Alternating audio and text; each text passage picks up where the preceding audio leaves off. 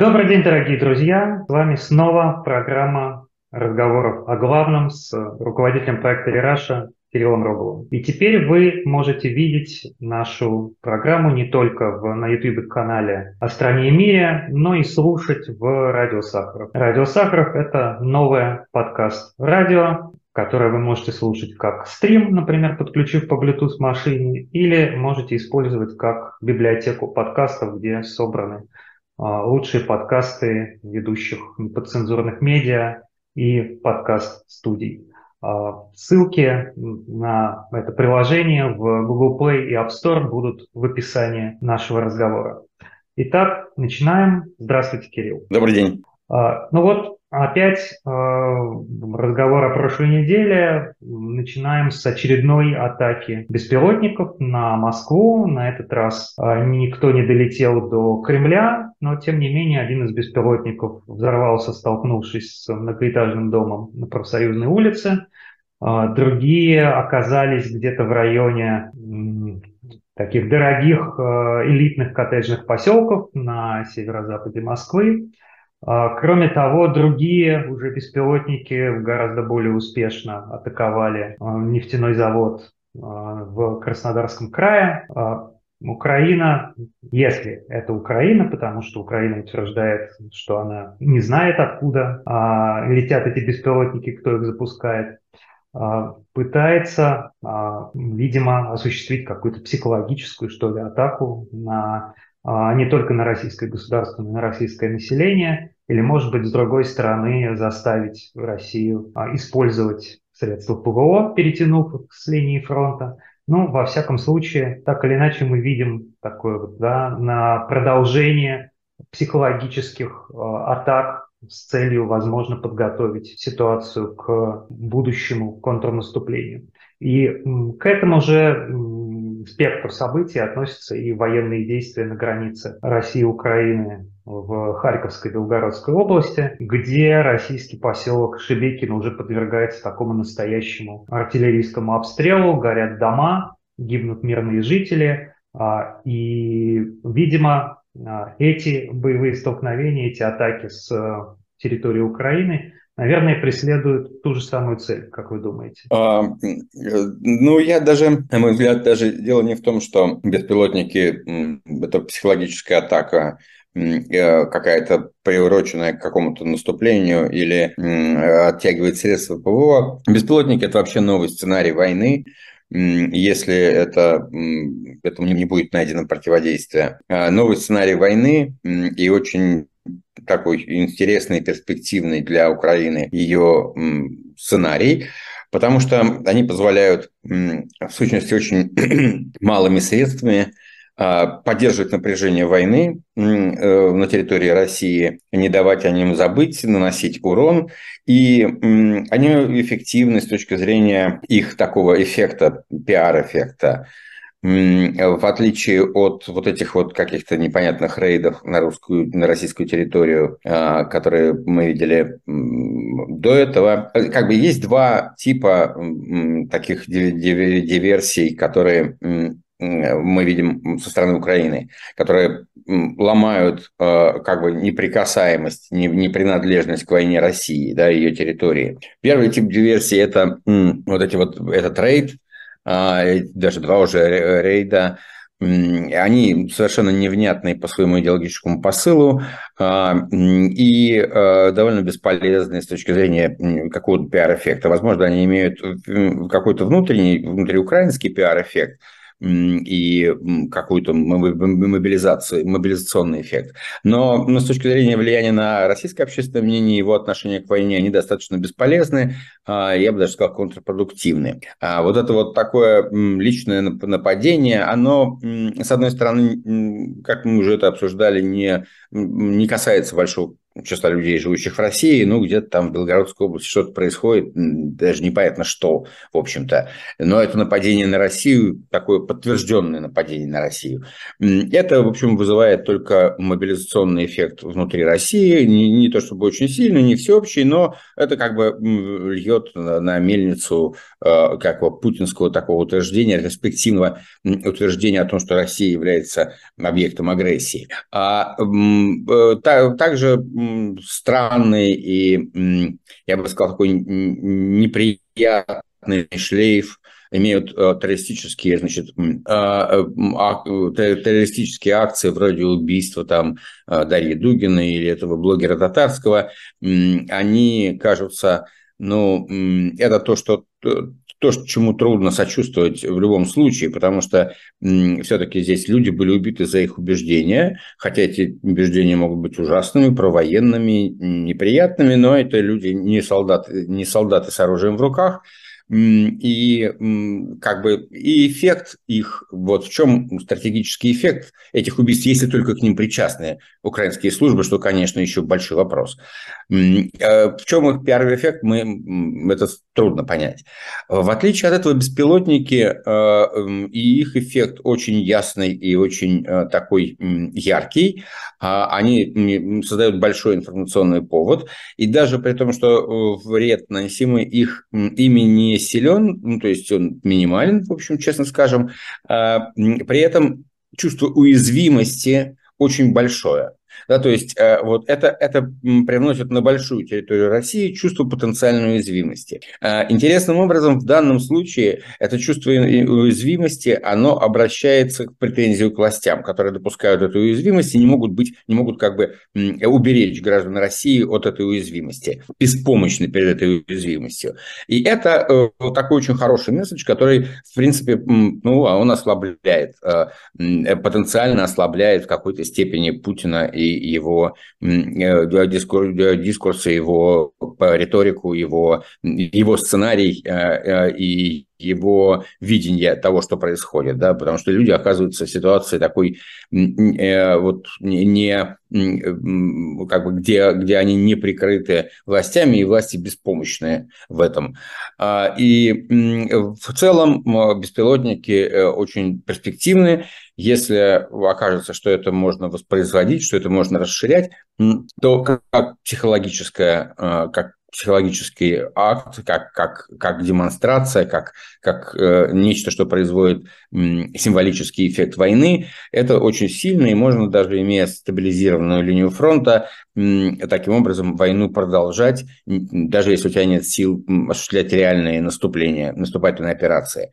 А, Кирилл, вот хотел спросить как раз про психологический эффект. Мы, с одной стороны, безусловно, видели и ролики, и сообщения, да, посты а, в социальных сетях, где жители вот этих приграничных областей действительно выражают либо а, такое смятение, а, неуверенность в завтрашнем дне, критикуют власти, которые не приходят к ним на помощь. Но если говорить о таких социологических измерениях, да, температурах в больнице в целом, то вот есть эти замеры ФОМа о тревожности, и они действительно продемонстрировали небольшой рост в пределах 10 пунктов в, в предпоследнюю неделю мая, когда были первые атаки. Но сейчас уже вот последние дни, буквально на рубеже мая и июня, опять вернулись на прежние показатели. Вот с точки зрения именно психологического состояния российского общества в целом, насколько действительно серьезно это влияние на данный момент? Или вы как раз говорите не о некоторой перспективе, что оно должно нарастать? А, ну, во-первых, я как бы с осторожностью отношусь к... С осторожностью относился здесь к социологическим опросам, много об этом за этот год говорилось, и в частности, например, ну, если вы просто посмотрите на вот социологические опросы ФОМа, а, и там каждую неделю они выпускают свои доминанты. И если вы посмотрите вот на, на графики, которые там показаны, то там это почти постоянно прямые линии. Да, то есть как, ну, там, не знаю, там, к отношению к Путину, там, к чему-то еще, ну, не такую прямую линию с маленькими какими-то вариациями. Там про, про что-то еще, про настроение, опять прямая линия с, маленькими, с маленькими вариациями. Это, на мой взгляд, свидетельствует о том, что инструмент плохой, потому что с людьми что-то происходит, у них меняются эмоции, могут они меняться в разные стороны, они как-то реагируют на события. Если вы настроили так, так инструмент, что он ничего не чувствует, да, это относится и к многим другим опросам, в которых мы тоже видим бесконечные прямые линии. Это проблема инструмента. У вас инструмент не работает, он вам не показывает какие-то вот эти э, вибрации и, и, и какие-то и реакции людей. Ну, хорошо, если это так, так это в значительной степени проблема социологии в авторитарном, в авторитарном обществе. Э, ну, мы что-то из нее можем достать, но мы понимаем, что она очень несовершенный инструмент, она очень мало чего может по -по пощупать, как мы просто видим из этих данных. Потому что эти прямые линии, они противоестественны. Вот посмотрите на какую-нибудь там, не знаю, на социологические замеры ну, там, в, в, в Соединенных Штатах или, или, или там в Британии, да, но вы увидите, как, как все движется, как меняются какие-то эти самые, что, а, а, здесь сплошные прямые линии. Поэтому вот я э, э, относился бы к этому сдержанно, как мне представляется, эта э, эмоция, по которой я говорю, это напряжение, оно, оно существует, оно существовало, кстати, и до того, до последних атак. Я просто слышал это от людей в России, да, которые, которые рассказывают, что э, такие, рассказ, такие нарративы, что падают, это еще было там пару месяцев назад, что падает или что-то хлопает, или что-то случается, очень часто, но об этом не рассказывают. Да? И там упало, и вот здесь непонятно, что... Вот это ощущение разлитой тревоги, оно, я не знаю, говорят ли эти люди, когда их, даже если они попадают к, к, а, к, к этому самому к интервьюеру, и он спрашивает, а как у вас тревожность повысилась в последнее время? Не знаю, что говорят эти люди. Они могут говорить, нет, не повысилась, она у меня давно повышена, но это, это они же упускают. Да, нет, не повысилась. Вот здесь вот в начале мая она действительно повысилась. Мы, мы увидели в этом фоновском замере. Впрочем, я не, не считал э, это очень значимым. Э, это там вообще там, с точки зрения как бы данных социологии, статистического как оценки, это значимое изменение. Потому что 10 пунктов, и там, более того, там больше э, тревожность испытывают, чем нетревожность. Но я как раз думаю, что скоро это все вернется, потому что это как-то этот странный такой э, э, прибор, что он вот в основном его все время тянет выходить на, на, на эти вот такие ровные линии, как будто бы пациент скорее мертв, чем жив. Вот. Но это, это, это ощущение напряжения, это ощущение, э, ощущение уязвимости и ощущение ответственности властей за эту уязвимость. Мне кажется, что это присутствует, это может быть в небольшом таком размере, это может накапливаться, э, но это существующий эффект. И мы его в этом месяце видели явно, что э, тогда всюду немножко так, такая рябь пробежала какая-то. И это новый сценарий войны, который э, он требует пока очень мало ресурсов от нападающей стороны, а эффект имеет довольно значительный. Э, и даже если будет наращиваться ПВО системы, то, как мы тоже уже говорили, по-моему, в какой-то раз, то я думаю, что будет оказываться, что системы ПВО гораздо дороже наращивать, чем делать новые беспилотники, запускать, да, и что, что нужно будет посмотреть, какая здесь экономический, какой здесь экономический экономическое соотношение, а, а, насколько это будет рентабельно, такое а, распространение этих атак. Вот.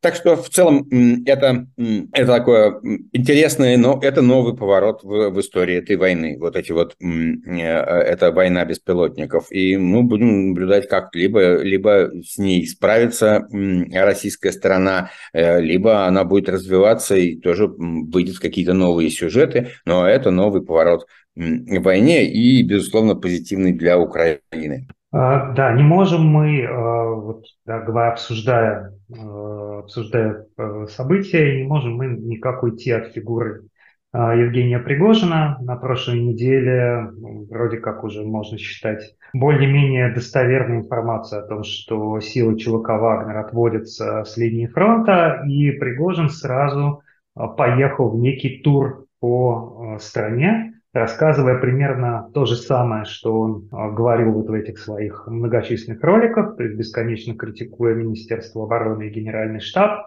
призывая к всеобщей мобилизации, введению, по крайней мере, частичной плановой экономики. А, вот это а, что? Это такая у нас новая внутренняя политика, это чем личная здесь э, его стратегия? Вообще, насколько за этим всем надо продолжать э, пристально следить? Ну, за этим, конечно, надо продолжать следить, тем более, что больше-то следить не о чем, незачем. А, э, да, а, я, мне представляется так, что сам Пригожин не важный персонаж. Он исчезнет, может исчезнуть из нашего поля зрения – так же внезапно как появился, и следа не останется, и легкого дымка не будет. Но, но он есть. И вот то, что он есть, тот факт, что он есть, как персонаж политический, более-менее такой центральный персонаж политический, который у нас сейчас есть, это очень важный факт, и вокруг которого много всего происходит, и вокруг которого много смысла. Ну, э, что касается Пригожинского турне, то здесь сразу ощущается а, такая, ощущается тот факт, что э, у нас в России э, пустует место Жириновского. Оно в политическом плане пустует. И, э, наверное, сейчас это какая-то, может быть, примерка к тому, не занять ли Пригожиным это, это кресло, не пустить ли его в этот огород, чтобы он собирал вот эту вот, вот эту популистскую такую а, примитивно-популистскую э, примитивно-популистский негатив а, как бы заводил на себя. А в этом смысле он может сыграть на выборах там роль, э, которую примерно сыграл ну, э, не, не, не Жириновский в 90 там, каком 95-м году, да, он там в, в, выпрыгнул. 93-м. Да, в 93-м, да. А, а, не эту роль, а скорее роль э, Рогозина на выборах 2003 года, такого антилиберального, такого э, мощного а, как бы рупора, который, с одной стороны, перекрывает возможности какой-то либеральной, ну, условно либеральной такой альтернативы такой нормальности, потому что он э, создает очень мощный этот э, рупор войны, э, бескомпромиссности. А с другой стороны, абсорбирует недовольство, которое, которое вот уходит сюда, в никуда, в общем-то, в такую популистскую повестку. Это возможный сценарий, и потенциал для этого есть у Пригожина, и, и место это действительно пустует, и какой-то там Слуцкий, который сидит в Думе, э, он, ну, он ничего не может, да, он, он там может написать какой-то манифест, но это он пишет манифест для Кремля, чтобы в Кремле прочли и сказали, ой, как Слуцкий какой-то в этом манифесте ужасный, а значит прекрасный.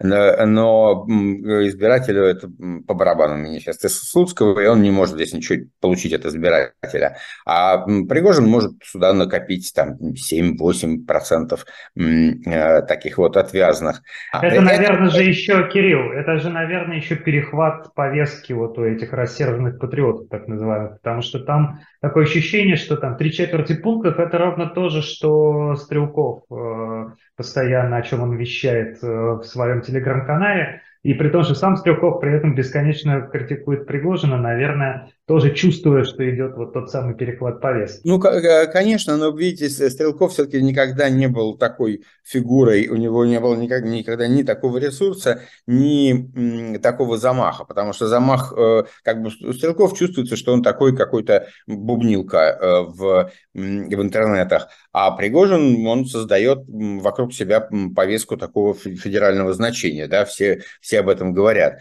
Никто не, не рассуждает о том, что, что там сказал ну, Стрелков. Это как бы за, за, за рамками этого сообщества рассерженных патриотов э, это не слышно. Здесь, здесь другой.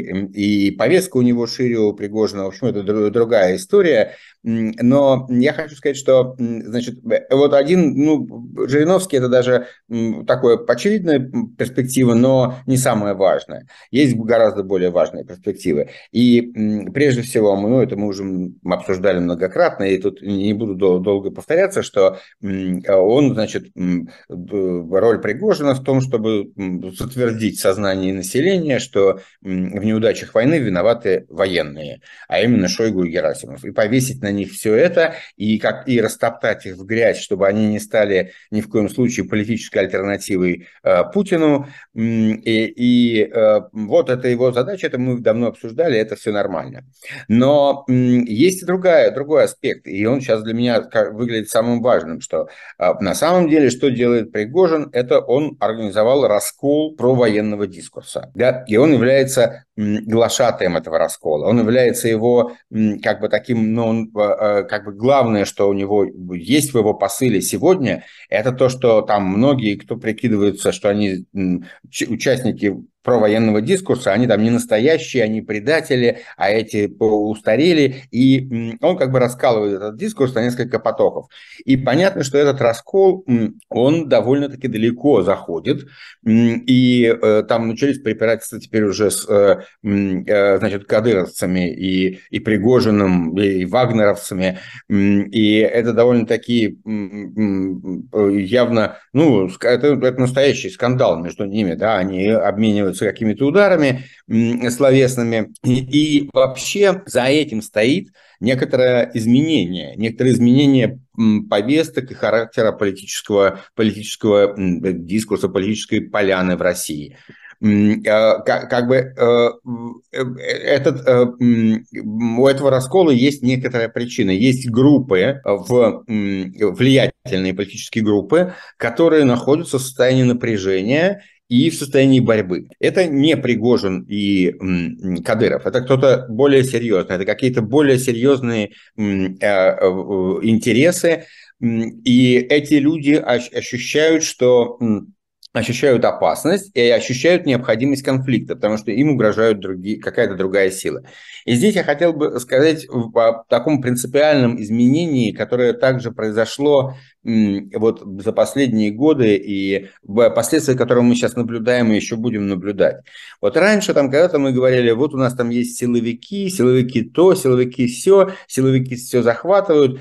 Это все правильно. Но само слово «силовики» стало немножко неактуальным в силу того, что эти силовики – это большой конгломерат разных группировок, которые находятся в состоянии конкуренции и борьбы. И в этом смысле, когда мы говорим «силовики», мы должны понимать, что если когда-то там 10 лет, 12 лет назад за этим стояла некоторая партия, действительно, у которой ей был центр, да, и которая располагалась вокруг этого центра, которая имела какие-то свои порядки, то теперь это конгломерат враждующих, соревнующихся группировок, они все, значит, силовики, они все за одно и то же, но главный предмет их э, как бы интереса текущего – это победа над соседней партией силовиков, над соседней ее оттеснение, захват своего места.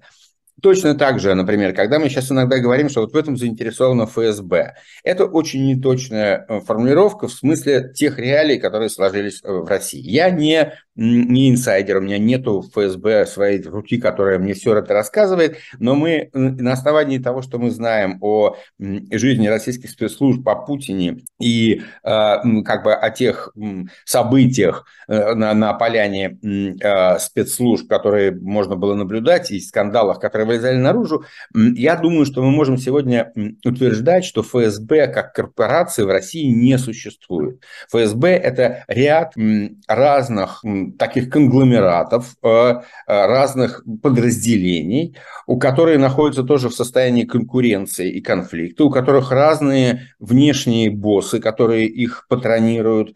И э, это вот такой, да, это не та корпорация, которая это была при Андропове. Путин боялся существования такой корпорации и того, что кто-то будет ей управлять, и настроил ее так, как он пытается сейчас настроить армию, как конгломерат таких клиентел, у которых есть свои боссы э, в, вблизи, значит, главного патрона, и которые, значит, заняты своими интересами и очень внимательно следят за, за тем, чтобы оттеснить, не дать выдвинуться другим, как бы занять, не, не потерять место, нарастить э, влияние, вот всем этим. И а, на самом деле то, что происходит вокруг Пригожина, это его, ну, э, да, на самом базовом уровне, это противоестественно, то, что там происходит. Противоестественно, что у тебя есть человек, который публичная фигура, который вроде как сам какими-то, как имеет отношение к войскам, и который главный своей политической э, как бы презентации, политическим, его политическое лицо заключается в том, что он э, просто смешивает с грязью, материт министра обороны, начальника генерального штаба. Ну, это, это чудно, это, это, это дико, и это свидетельствует о том, что есть что-то, чего мы, может быть, важное, чего мы, может быть, не, не знаем и не недооцениваем. А, и есть какая-то вещь, которая заставляет какие-то силы искать сильные средства борьбы друг с другом. А, мы не знаем, является ли это, например, следствием того, что а, Путин значительно ослабел, а мы этого не понимаем. И в каком месте он ослабел, мы не понимаем до конца. Может быть, это является следствием уже такого ослабления, потому что такое ослабление если оно когда-нибудь произойдет, когда оно происходит с э, диктатором стареющим, оно проявляется именно в том, что начинаются какие-то терки, которые казались раньше невероятными и которые как-то не укладываются. А вот они идут, эти терки, и как-то становятся такой нормой, и это уже другая система управления. Это не то. То есть это не свидетельство э, баланса, а скорее свидетельство начинающейся энтропии. Я думаю, я думаю, да. Я думаю, что э, баланс это у тебя, когда у тебя сидит на месте начальника штаба и министра обороны тот, кому ты доверяешь, и кто делает то, что ты считаешь нужным, и вы понимаете друг друга, и у вас, и у вас одна стратегия. А если у тебя на месте министра обороны и начальника генерального штаба, начальника операции сидят люди, а ты при этом натравливаешь на, на них собак в публичном пространстве, которые их всячески обмазывают грязью и облавивают, это у тебя что какая-то проблема. Ты, если они не нравятся, смени их.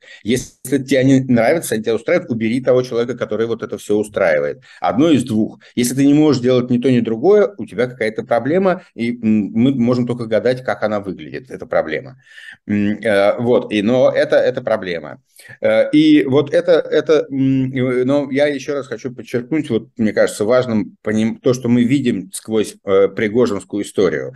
Понимание того, что вот нету общего какого-то понятия силовики. Это э, конгломерат воюющих друг с другом и, и э, очень напряженных отношениях находящихся групп. Нет ФСБ как корпорации, там тоже эти самые группы. И это, собственно говоря, борьба силовиков друг с другом, так же, как и борьба провоенных а, про военных этих вот говори, говорилок в телеке там и в интернете. И э, это сейчас является таким, а, такой основным, основным сюжетом российской политики. А, и э, это, по-моему, важно зафиксировать и не, не преуменьшать значение этого, хотя и не делать каких-то поспешных э, окончательных выводов. Тем не менее, несмотря на вот эти какие-то возможные трещины, которые мы наблюдаем э, на, по крайней мере, самом высоком уровне, на уровне Путина и тех, кто артикулирует э, его позиции, в России продолжает занимать, э, так сказать, да, не, не демонстрировать непримиримость в, по отношению к возможным каким-то переговорам с Украиной. Впрочем, и Украина тоже настаивает жестко на своей позиции. А,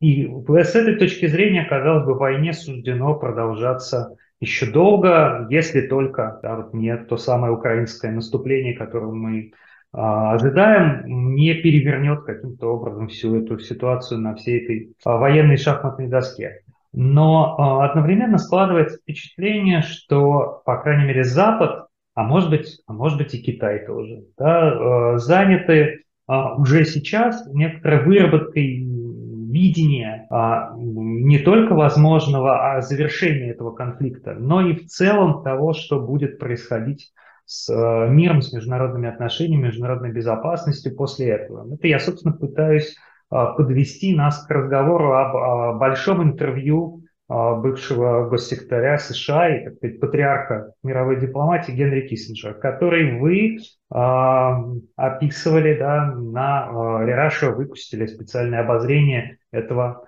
действительно огромного и содержательного текста. Да, и у нас даже целая серия вот материалов, которые крутятся вокруг э, этой темы, но я очень прошу прощения, у меня есть еще одно а, как бы добавление в прошлую тему, которую я не успел сказать, я даже себе как бы пытался записать, чтобы не забыть про это, и все-таки забыл, а, упустил, я все-таки его скажу. Да, давайте, давайте, давайте отступим на шаг. Я хочу сказать, что, что для меня является удивительным и что является таким плохим для России на данный момент, что вот у нас есть большое, большое, большое поле, как бы это сказать, дисфункциональности власти, странности в действиях власти, неуспехов властей.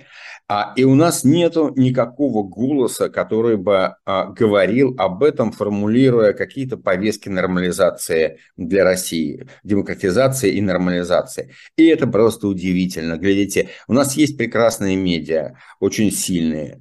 У нас есть большая как бы диаспора, которая находится вне России и может говорить. И у нас нет никакой структуры вот этого вещательного органа, который мог бы говорить политически. Да? И на эту арену, на которой сегодня болтается только значит, Пригожин и, и э, э, всякие клоуны, тоже войти со своим голосом. Это политическая задача. У нас был, у нас был голос э, Навального. И как бы все думали, вот Навальный есть, Навальный говорит от имени оппозиции. А, окей, больше никто не нужен. Э, Навальный сидит в тюрьме. И не, не, мы не можем, а, не, это, то есть российская оппозиция не может э, сделать такой орган, который мог бы высказываться, быть слышным, быть заметным. Это работа политическая, это обычная политическая работа, так, так, выстроить, э, так выстроить высказывание, чтобы его нельзя было э, пропустить мимо, не заметить, тем более, что есть значительные медийные ресурсы, которые вполне могут это донести.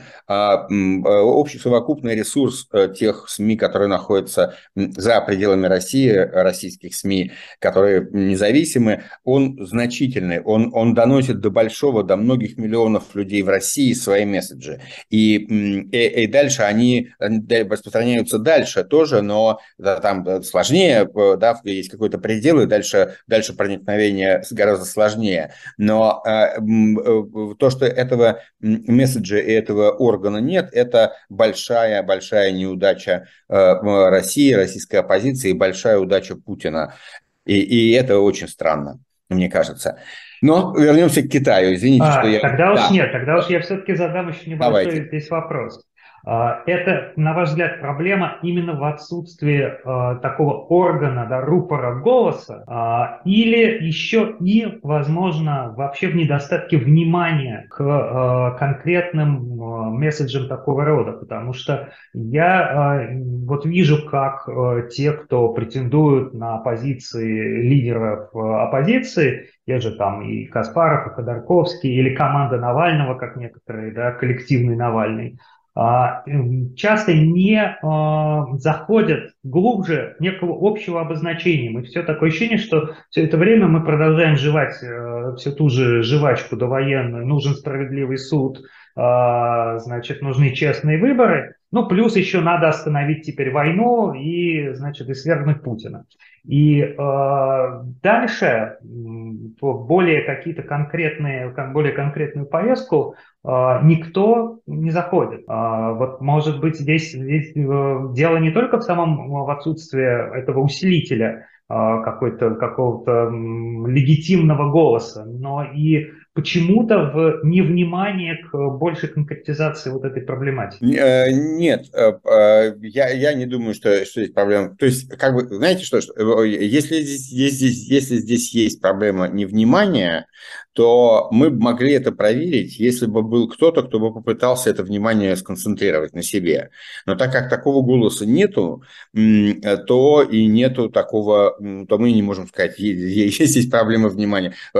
Нет просто такой попытки. Но вот давайте вспомним немножко, как там начинало, как это было, как демократическая оппозиция формировалась в эпоху перестройки. Да? Э, в генезисе тех, тех тактик, тех э, тактик, которые у нее были, была еще э, такая правозащитно-диссидентская деятельность. То есть там собирались, например, пресс-конференции, на них что-то заявлялось. Высаживались пять э, людей в, в рядок и заявляли, что там то-то и то-то э, премьер-министра Рожкова надо отправить в отставку, потому что он не сделал то-то и то-то.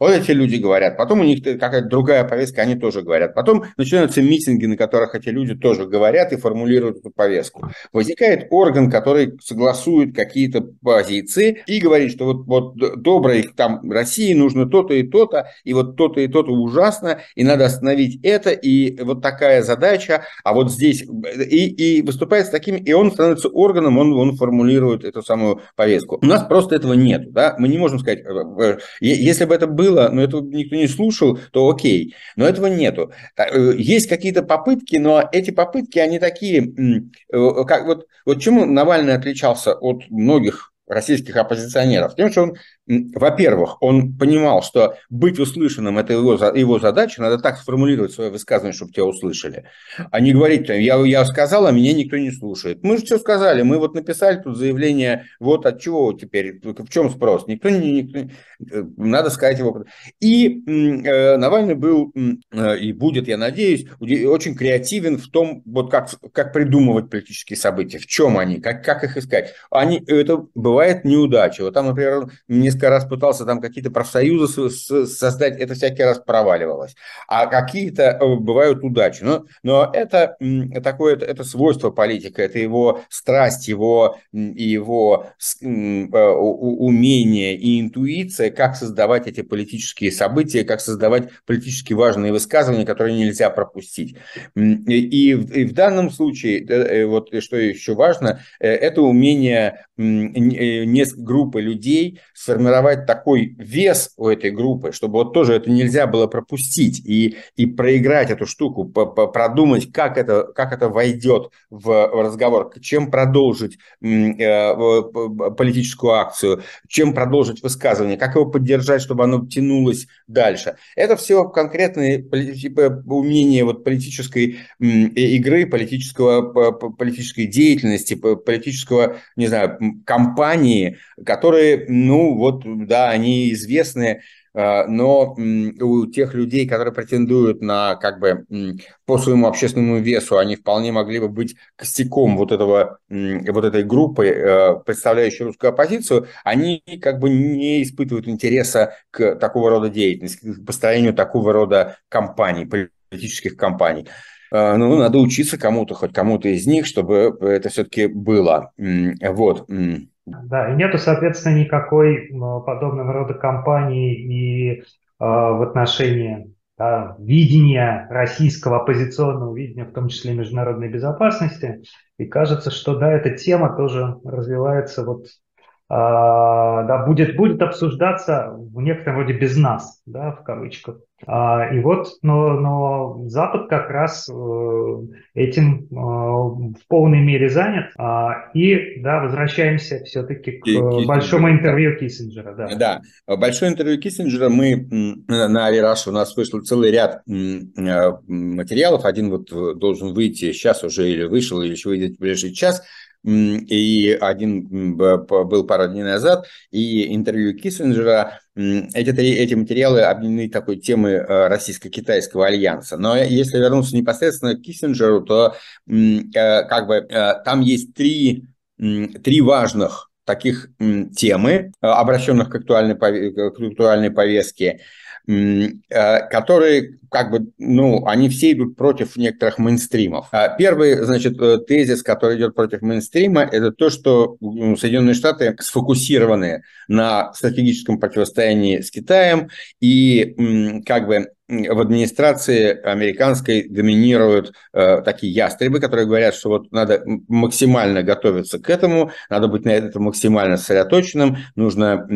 И э, Киссинджер выступает против этого. Он выступает против этого, говоря о том, что это долгая э, долгая история, долгое противостояние, и что, э, что важно понимать э, логику Китая, и, и важно понимать его претензии доминирования, не преувеличивать их и, ну, как бы, как бы реалистично распределять силы в этом соревновании.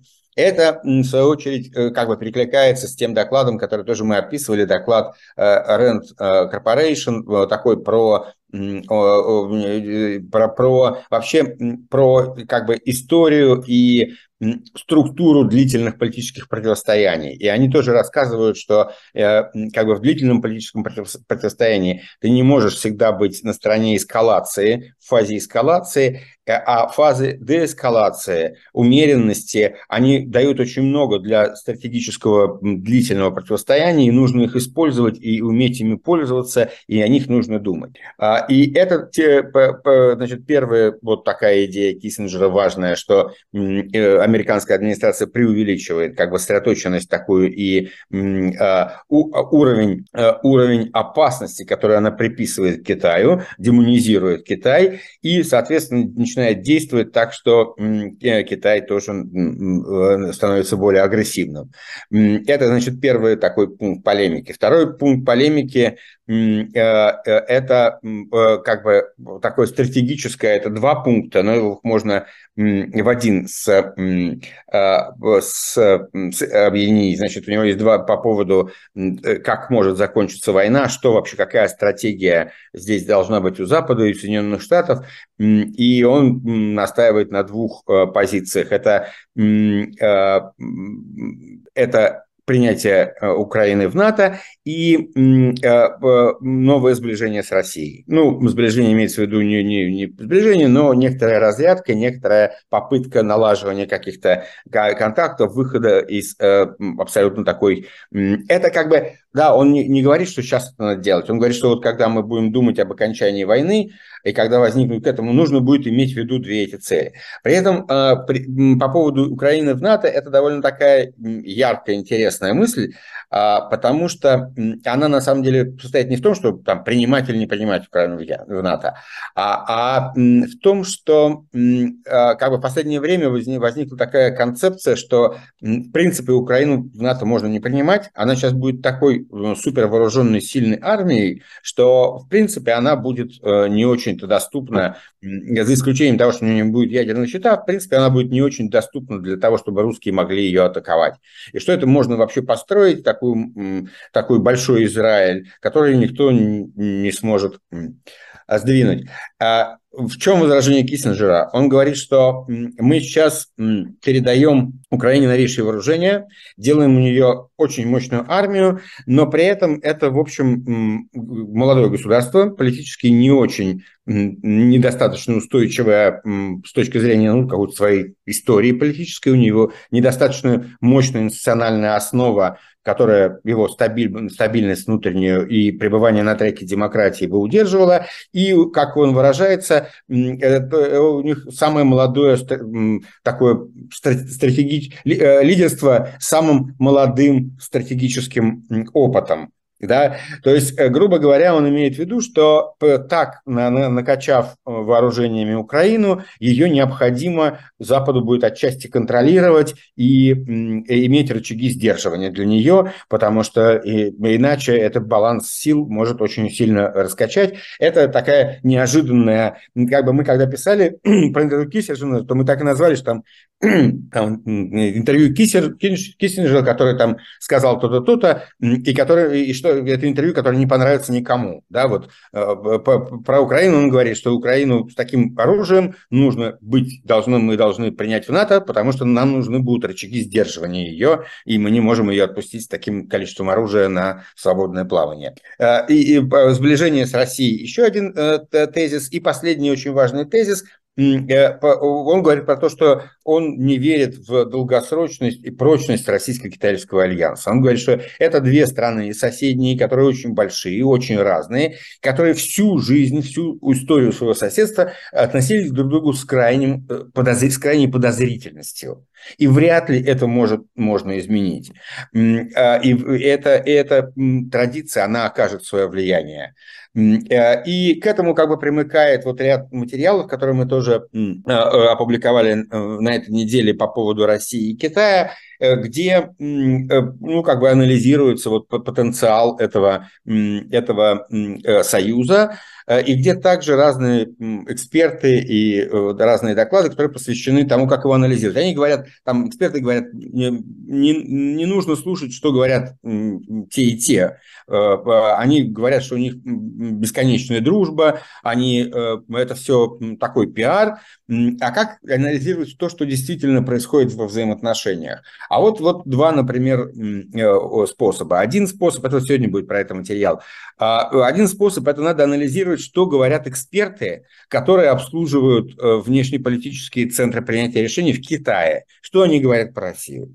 И вот там есть так, такой доклад, где это доклад э, э, Лондонского э, Королевского института оборонных исследований, где они анализируют, э, что говорят эксперты китайские по поводу России. Ну и там я не буду всего пересказывать, но действительно как бы, ну они для них это не очень близкая такая сущность, это не, не брат родной, а это вот кто-то, кого надо использовать э, и с кем нужно взаимодействовать. Есть э, как бы есть э, несомненно большой большой позитив для Китая от сближения с Россией, когда она в таком ослабленном положении. И, но, э, но есть и проблемы. Эти проблемы формулируются э, так, как главные проблемы заключаются, ну, такая очевидная проблема, что, что Китай не хотел э, конфликта с Европой. Для Китая отношения с Америкой и Европой были две разные, два разные трека. А этот конфликт вокруг Украины, он сближает как бы вот э, Евроатлантический альянс, и как бы а, у них возникает единая повестка, которая антикитайская. И это совершенно не входило в планы Китая. А в глобальном э, смысле э, мысль заключается в том, что э, Китай пытается выстраивать сложную систему институтов и стратегий по перестройке мирового как бы, мироустройства, мирового порядка, а Россия, у нее для, для, нету для этого ресурсов и возможностей, но она стремится как бы к тому же, перестройке мирового порядка, но путем просто его дестабилизации. И, и такая дестабилизация, она тактически в какие-то моменты выглядит как бы совпадающей с интересами Китая, который хочет перестроить этот порядок. Но в какие-то моменты она начинает категорически ему им противоречить. И последняя, значит, еще одна такая линия, они э, э, там, это такие доклады, они говорят, что чтобы понять, как, как взаимоотношения э, в реальный потенциал этого союза, нужно смотреть на то, что происходит в зонах их интересов в разных частях мира. Есть две такие важнейшие зоны интересов, пересекающиеся. Это Центральная Азия и Африка. А, значит, Центральная, Африка, Центральная Азия – это просто, э, просто очень важный момент, потому что произошел, э, произошло такое событие, когда Китай пригласил пять центральноазиатских э, стран, их лидеров, на встречу, и там не было России. Это вот формат С плюс 5С, да, Китай плюс пять центральноафриканских стран. Это Центральноазиатских. Центральноазиатских. Центральноазиатских. И это очевидный такой э, перехват повестки. Это как бы зона, которую Россия контролирует э, и доминирует в ней э, в течение нескольких веков уже. И это первый момент, когда она вынуждена сдавать свои позиции, и вполне вероятно, что она просто ну, окажется здесь, а, уступит Китаю свое место. Это, это будет крупнейшее изменения на большой шахматной доске за, за, за огромный период времени. И э, вот ну, это, это так начало происходить. И э, это очень новая вещь. И попытая, пытавшийся как бы укрепить контроль над постсоветским пространством Путин получит то, что Россия впервые там, за последние 2-3 века не будет э, доминирующим игроком в Центральной Азии. Но Россия в Центральной Азии, э, в общем, есть э, собственные войска, да, и сейчас, если отвлечься от всей той ужасной роли, которую играет Россия в понятно, в, развязав войну против Украины, но тем не менее в э, Центральной Азии отчасти все-таки это стабилизирующий фактор против вот этого э, эрозии, связанной с проникновением там, радикального исламизма и тому подобных вещей. И Китай, может ли Китай действительно заместить Россию в этом качестве, а не просто перехватить там какое-то экономическое и политическое влияние? А, ну, перехватить экономическое политическое влияние, это само по себе уже немало. Это, это открытые вопросы. Э, мы не знаем, как это все будет разворачиваться. Это далеко, это далеко от того, чтобы произойти прямо сейчас, но это то, это принципиально такое изменение. Но а, как бы то, что пять лидеров э, бывших советских республик прилетают в Москву на встречу с Путиным, это нам очень привычно. А вот то, что они прилетают в Пекин на встречу с Си, и там нет никакого Путина, это а, принципиальное изменение, такого никогда не было раньше. И это, это, сверши, это свершившееся поворот некоторый. А, как он дальше будет развиваться, есть всякие развилки, да, мы будем смотреть, мы не знаем сейчас. А, это и никто не знает, потому что это политика, это развивающаяся какая-то жизнь, реальность. Но это э, решительный поворот. Ну, грубо говоря, в Африке это не столь значимо, но там примерно тоже. Вывод, который можно сделать из этого, может быть только один, собственно говоря. Он состоит в том, что э, российско-китайский союз – возможен только в условиях а, уступок России и Китаю, уступок а, России в зоне своих жизненных интересов, передачу Китаю как бы все больших возможностей и контроля над этими зонами. Ну, до, до какого момента, до, э, до какого э, до какого предела дотерпит как бы российская политическая элита, российская, российский политический менталитет, вот это вот, эту, эту, эту уступ, эти уступки Китаю, и когда это превратится в антикитайский ресентимент, это сейчас непонятно, но это вот тот трек, который э, как бы наиболее естественным э, видится в этой сфере. В общем, несколько тысяч, э, если я правильно оцениваю, квадратных километров украинской территории, их цена а, цена их захвата все более и более повышается для Путина и для России. Ну, разумеется, она и, и с самого начала выглядела какой-то э, колоссальной, но э, да, но и она просто она, она превращается в политическую катастрофу э, для России. Россия э, ну, отрезала себе ногу и руку, э, и, и вот теперь говорит, что это так и нужно было, потому что иначе бы нам на нас напали.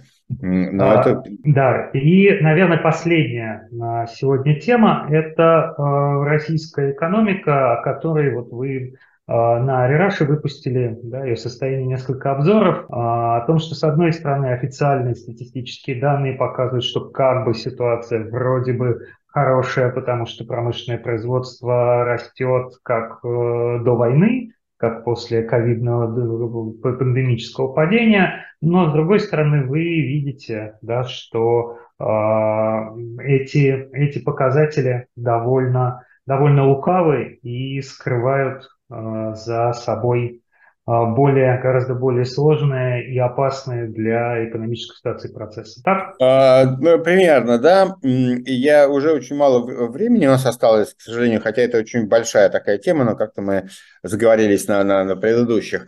А, да, действительно, появились данные Росстата что российская экономика выросла на 5, там, и 2, э, промышленность выросла на 5,2% к апрелю, э, в апреле этого года, как апреле прошлого года.